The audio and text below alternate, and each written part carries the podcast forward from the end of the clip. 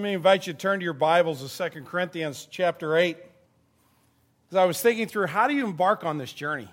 How, how do we go to, uh, to this next phase of our life, which is considerably different than what we have done before? We believe that, that God's directing us to this, but uh, how do we begin to make it happen? And I was reading, I, I subscribed to the St. Louis Business Journal, and I think I found the answer to the issue.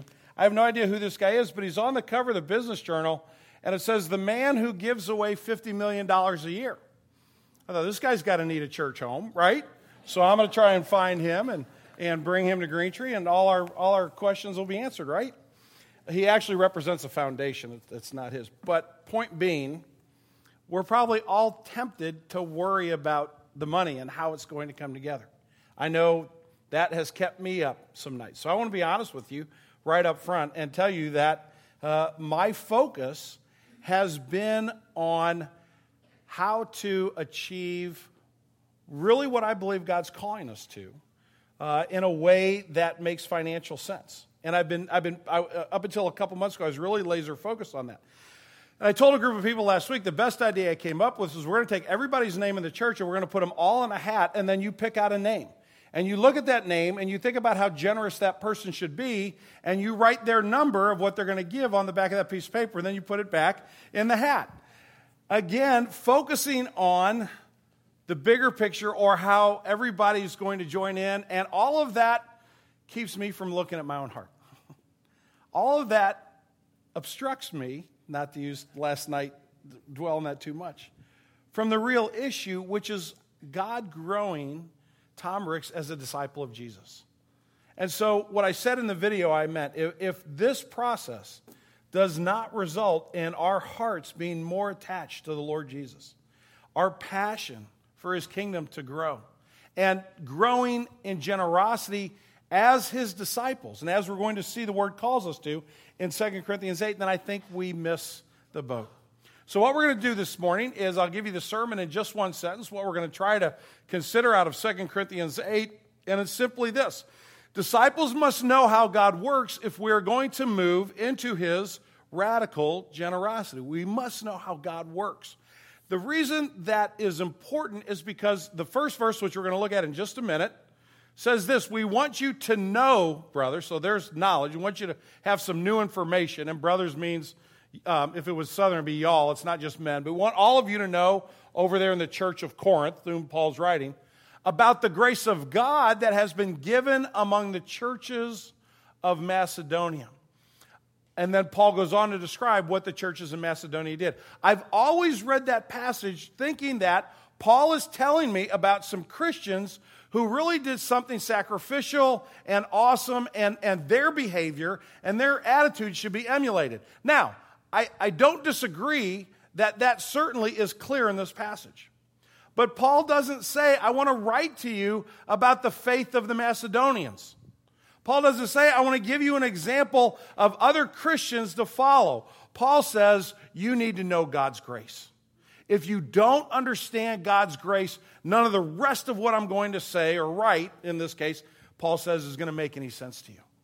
He's not applauding the Macedonians outside the context of understanding how the grace of God has impacted their lives.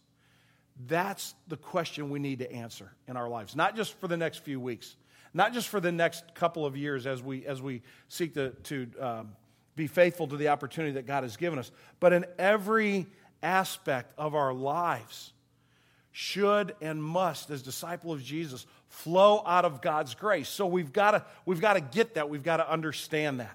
So that's, that's where we're after this morning. Now, I'm going to give you two um, main points in the sermon. The first one's going to be about two minutes long. The first point is this we must know how God works for us or on our behalf, would be another way to say that. And I've given you a verse that uh, even a lot of uh, folks that have never walked inside of a church have heard before. It's one of the most famous verses ever. But it talks about how God works on our behalf. For God so loved the world he gave. God is the generous giver. He gave his hand me downs. He gave some stuff he didn't need. No, he gave his one and only Son. That whoever believes in him should not perish, but have eternal life. That's what Green Tree preaches, friends. We don't preach self improvement because the Bible doesn't preach self improvement. We don't preach that I'm okay and you're okay and let's just all join hands and walk into the sunset. Because the truth is, I'm not okay and you're not okay either. And if we don't have the grace of God, we will be perished and lost forever. So, how God works on our behalf is crucial for us to understand. And Gordon MacDonald, in the book which we've given you, it's a quote out of that book. And he says, God does not ask of us anything that he has not first done for us. God made the first move of generosity, and the second, and the third. God has set the supreme example of radical sacrificial giving for his followers. But I also want you to note just one other thing. MacDonald's right, but there's more that could be said. Because Paul says in Romans, while we were still God's enemies, before we were his followers, Christ died for us. Paul didn't, God didn't look down the world and say, who's kind of getting it right, sort of, and I'll save those guys. Jesus will just kind of be the icing on the cake. God looked at the world and he said, everybody's against me. Everybody has rebelled against me. No one has any inclination in their heart towards me at all. I'm going to save my enemies. And he gave his son.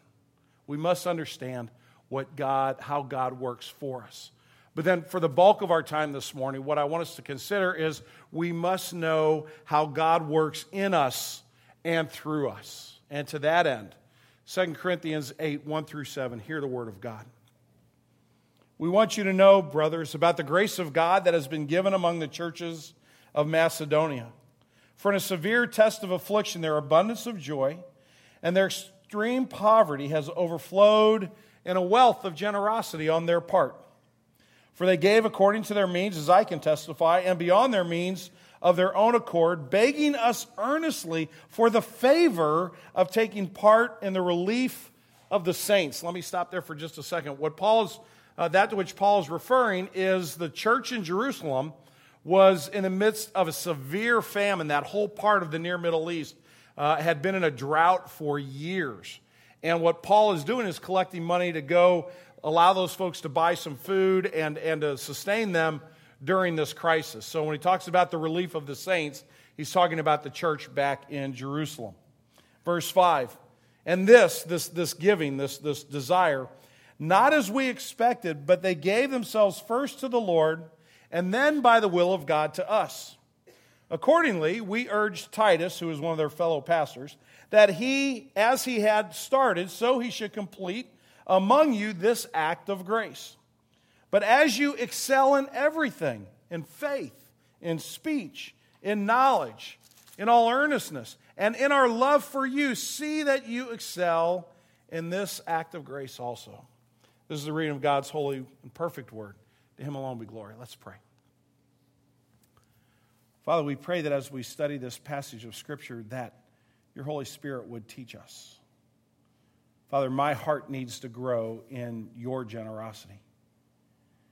Father, my, uh, my discipleship needs to deepen in all areas, and certainly in the area of generosity. Father, this isn't, or I should say, we could be tempted to make it about a building, but that would be a mistake. That's simply a means to an end. It's an opportunity for us to do, to do greater ministry. But Lord Jesus, this is about my heart, our hearts looking more like our Father's. And I pray that you would teach us that in this passage of Scripture. Lord, I pray that you give us open hearts and minds to hear what your word says. This is a challenging subject for us. You have, you have given us so much, and we're tempted to uh, look at uh, wealth and, and, and finances in a, in a different way than uh, perhaps a different part of the body of Christ does in different parts of the world. So, Lord, I pray that you would, you would teach us. Pray that you wouldn't let me stand in the way of what folks should know this morning. Lord Jesus, we pray that you would forgive me my sins, that you would come and that you would teach us your word. We pray through your name. Amen. Well, how are we going to know how God works in and through us? That's really what we want to, to tackle this morning. And I want to give you four observations about this text that I think gives us uh, a clear understanding. The first one is this we must know that God challenges our trust. By that I mean our trust in Him.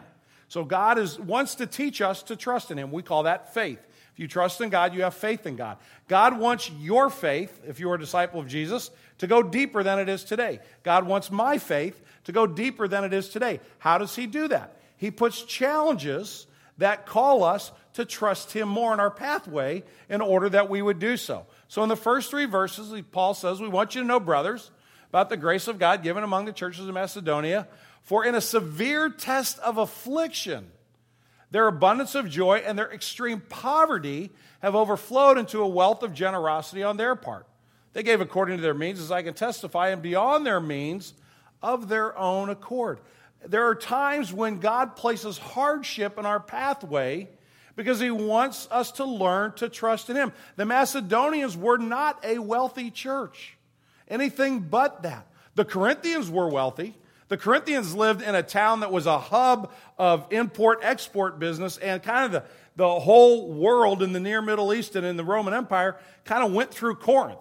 Uh, there was a lot of wealth in Corinth, but not in Macedonia. Macedonia folks were just scraping by. And, there, there, there, are, there are times when we uh, run up against these challenges and we go, can we really trust God? And I'm quite certain there are people at Green Tree that are in those kinds of circumstances and say, Boy, I'm glad we're doing this, or I think I'm really for this, but I just don't know how I can give. I, I don't know how I can be a part of this. And we're, and we're tempted to look at our circumstances instead of saying, God, I want you to give me that abundant joy in my life that allows me to trust you more deeply. But it's not just through hardship that we are tempted to not trust God. God also, and I'm going to take us to a different passage, there, there, there are times when just the opposite is true. So I'm going to take you to uh, another letter that Paul wrote, and he's writing to a young pastor named Timothy, and he's giving him some instructions on how to be a pastor. And this is his first letter to Timothy. It's the verse six, chapter 6, verses 17 through 19. It says, As for the rich in this present age, charge them not to be haughty, nor to set their hopes on the uncertainty of riches, but on God who richly provides us with everything to enjoy. They're to do good, to be rich in good works, to be generous and ready to share, thus storing up treasure for themselves as a good foundation for the future, so that they may take hold of that which is truly life.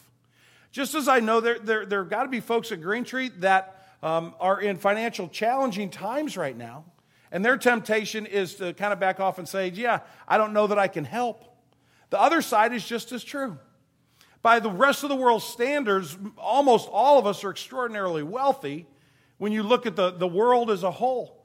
And our temptation may be to say, you know, I'm just not so sure I, I can trust God enough to part with that for which I have worked all of my life. The, the savings account that I have, the retirement account I've built up, the, the money that I've, I, have socked away for a rainy day, I don't know that I can trust God with that because that's, that's kind of my nest egg. That's my security. That's where I place my faith. Exact. God says exactly. And, child, that's why we, we got to talk. because I'm giving you the opportunity to go deeper in your faith, not in yourself, not in your ability to, to earn a lot of money, not, not in the success you've had, but to trust me and to follow me into radical generosity. Our Father challenges every one of us to have a singular focus on Him and on His will. Will we believe Him in every circumstance? Will I believe God in every circumstance? More specifically, will I believe God? Will you believe God in this specific circumstance and the opportunity that's before us? There are a lot of areas in our lives where we see this every day. You may have an, a, a person in your life that you need to forgive. And that's really hard because they really hurt you. And you say, you know what, Lord, you tell me to forgive, so I'm going to trust you. I'm going to live in faith, and I'm going to forgive this person. Some of us may have uh, the opportunity from time to time where an enemy has hurt us, and God calls us to love our enemies. And when I say, God, that's the absolute last thing I want to do, but because I know that, that you tell me if I trust in you, um, I, I, can, I can follow you and my life will be different, I'm going to go ahead and forgive this enemy. There are times when lying would be easier than telling the truth. You can run down the list all day long. Generosity is part of those questions.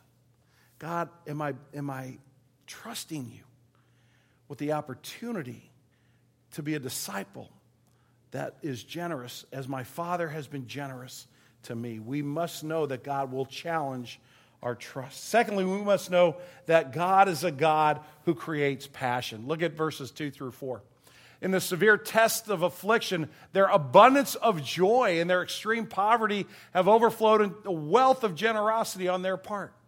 For they gave according to the, their means, as I can testify, and beyond their means of their own accord, begging us earnestly for the favor of taking part in the relief of the saints. Look at the, look at the way this flows from affliction to joy, from poverty to generosity. There's a passion here in the, in the Macedonian churches that will not be denied. Paul says they ended up begging us earnestly for the favor of taking part in the relief of the saints. And that verse caught me up short. I, I ended up kind of sitting in that verse for a long time this week, and I still don't have an application for you for it for me. But let me tell you what I've been wrestling with. It seems to me that as Paul and Titus and all his little band of, of, of guys were going around and preaching in the Macedonian churches, they were mentioning what was going on in Jerusalem and how they needed to, you know, they needed to, to seek relief for those folks. If that's the case, why did they have to beg Paul for the opportunity to give? It would seem that maybe Paul said, Man, they're really hurting, but I kind of see you guys are too, and, and I don't want to expect too much out of you. And the preacher actually got in the way of people having generous hearts. And I think sometimes I'm guilty of getting in the way of people having generous hearts. So I don't exactly know how to apply that. I don't think the application is I'm going to come knock on your door and say, Here, give me a number. I want you to be generous. I'm not, I'm not going to do that to you, but uh, I, have got to work through that. Because as, as well meaning as Paul was, and clearly a phenomenal apostle and church planter, it seems like maybe their passion was greater than his in that particular moment. How do I allow God's passion not only to flow in me and through me, but also not let it stand in the way of the passion that He's creating in your life? I found out something really fascinating this week. Um, there was a very wealthy African American businessman in um, Birmingham, Alabama, that when Martin Luther King was, was uh, put in jail there, where he wrote his letters from a Birmingham uh, jail, uh, there was a, a very wealthy businessman there who bailed Martin Luther King out of jail. But it wasn't the first time Dr. King had been placed in jail. In fact, during his career in the civil rights movement, he was imprisoned over 30, I think it was 34 times that he actually ended up in jail. The first time he was in prison, and the second time he was thrown in jail, and actually like the first five, you know who bailed him out of jail? Billy Graham. I'd never heard that in my life. And I went and read about it, and very few people know that fact because Dr. Graham didn't want anybody else to know, not because he was worried about the black white thing, but he didn't want to come off as, you know, being this kind of self righteous person. So he, but he made sure that Martin Luther King was able to continue his ministry. And when some of his friends asked him, he's like, how, how can I not help a fellow Christian who's seeking to right such a, a, terrible injustice in my own society. There's a passion on the part of Billy Graham, not just to preach the Word of God at all his revivals, but to make an impact for the kingdom of God in ways that he could that maybe other people never even found out about. Is God creating that kind of passion in your life, in my life, for his kingdom? Thirdly, we must know not only that God will challenge our trust and that God creates passion, we also must understand that God establishes our priorities. Look at verses 4 and 5 begging us earnestly for the favor of taking part in the relief of the saints. And this not as we expected, but they gave themselves first to the Lord and then by the will of God to us. If you don't hear anything else in this sermon this morning, I hope you hear some other things, but if you don't hear anything else, hear this. As you think about your part at Green Tree Community Church for the next several years, in every area of ministry, not just in giving, but that's part of it, give yourself to the Lord willingly, joyfully submit to his lordship in your life.